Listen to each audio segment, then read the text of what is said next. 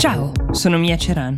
È lunedì 21 novembre 2022 e questo è The Essential, il podcast di Will che ogni giorno racconta per voi l'attualità dall'Italia e dal mondo in 5 minuti. This episode is brought to you by Shopify.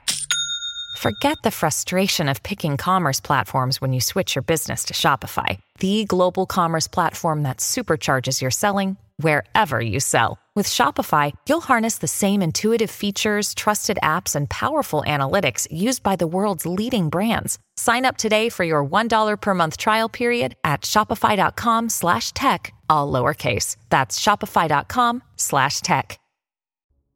Della COP27, la conferenza mondiale sul clima che si è tenuta a Sharm el Sheikh in Egitto, vi saranno arrivate, in parte anche da questo podcast, diverse notizie. Ad esempio noi abbiamo parlato di come l'Egitto abbia cercato di mostrarsi come un paese accogliente per un evento di tale portata, ma come di fatto è stato palese quanto si tratti di una realtà fortemente dittatoriale e incline a punire il reato d'opinione. Vi ho raccontato anche del paradossale record di lobbisti dei carboni fossili che erano presenti al summit, 636 per l'esattezza, il 25% in più rispetto all'anno scorso.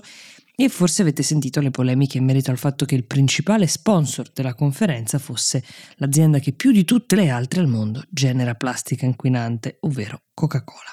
Ora vale la pena però chiedersi questa conferenza, organizzata dalle Nazioni Unite, ormai giunta appunto alla ventisettesima edizione, è servita a qualcosa.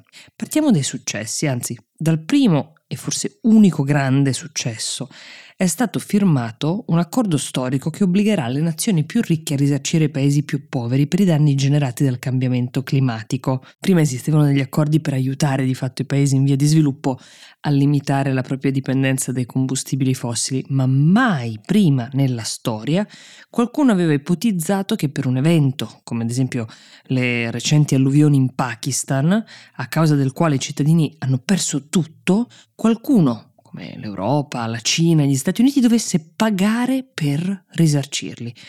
Sia chiaro, resta ancora da stabilire come verrà calcolato e come verrà corrisposta questa sorta di indennizzo, ma ci sarà una discussione anche sul come stabilire quali criteri definiscano danno da cambiamento climatico un evento e soprattutto il timore è che la multa, se così la possiamo chiamare, possa essere più ridotta del valore del danno.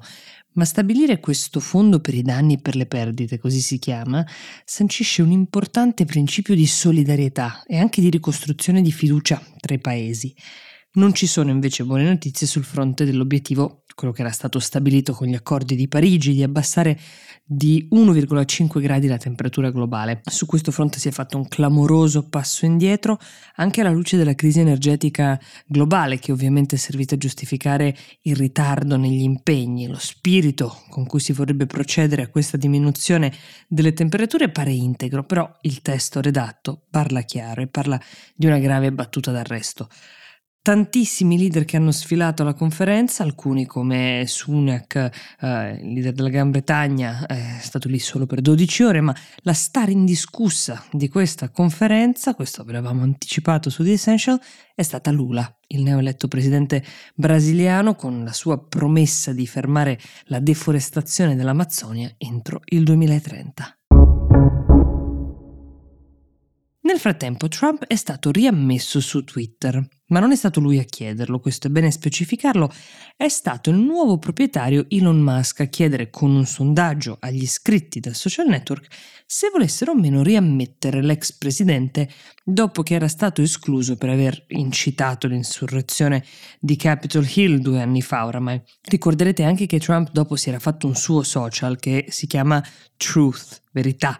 Oggi uh, conta circa 92.000 iscritti, un po' pochini rispetto, diciamo ad esempio, ai 15 milioni di utenti che si sono iscritti nello stesso arco di tempo uh, su Twitter, cosa che fa pensare che a Trump forse non dispiacerebbe riappropriarsi di quel megafono, ma ancora non ci ha detto se tornerà. In questo momento, pur avendo girato a sua volta la domanda dovrei tornare su Twitter agli iscritti del suo Truth Social, si sta mostrando attendista. Nel frattempo ha annunciato nonostante l'esito, ve l'abbiamo raccontato, non entusiasmante per i candidati repubblicani da lui benedetti alle elezioni di metà mandato, che sì, lui tornerà comunque a correre per diventare il candidato repubblicano alle elezioni americane del 2024, nonostante la maggior parte del partito non lo voglia più vedere, nonostante già abbia 76 anni oggi e molti dicano che abbia forse più voglia di giocare a golf che non di governare un paese, ma insomma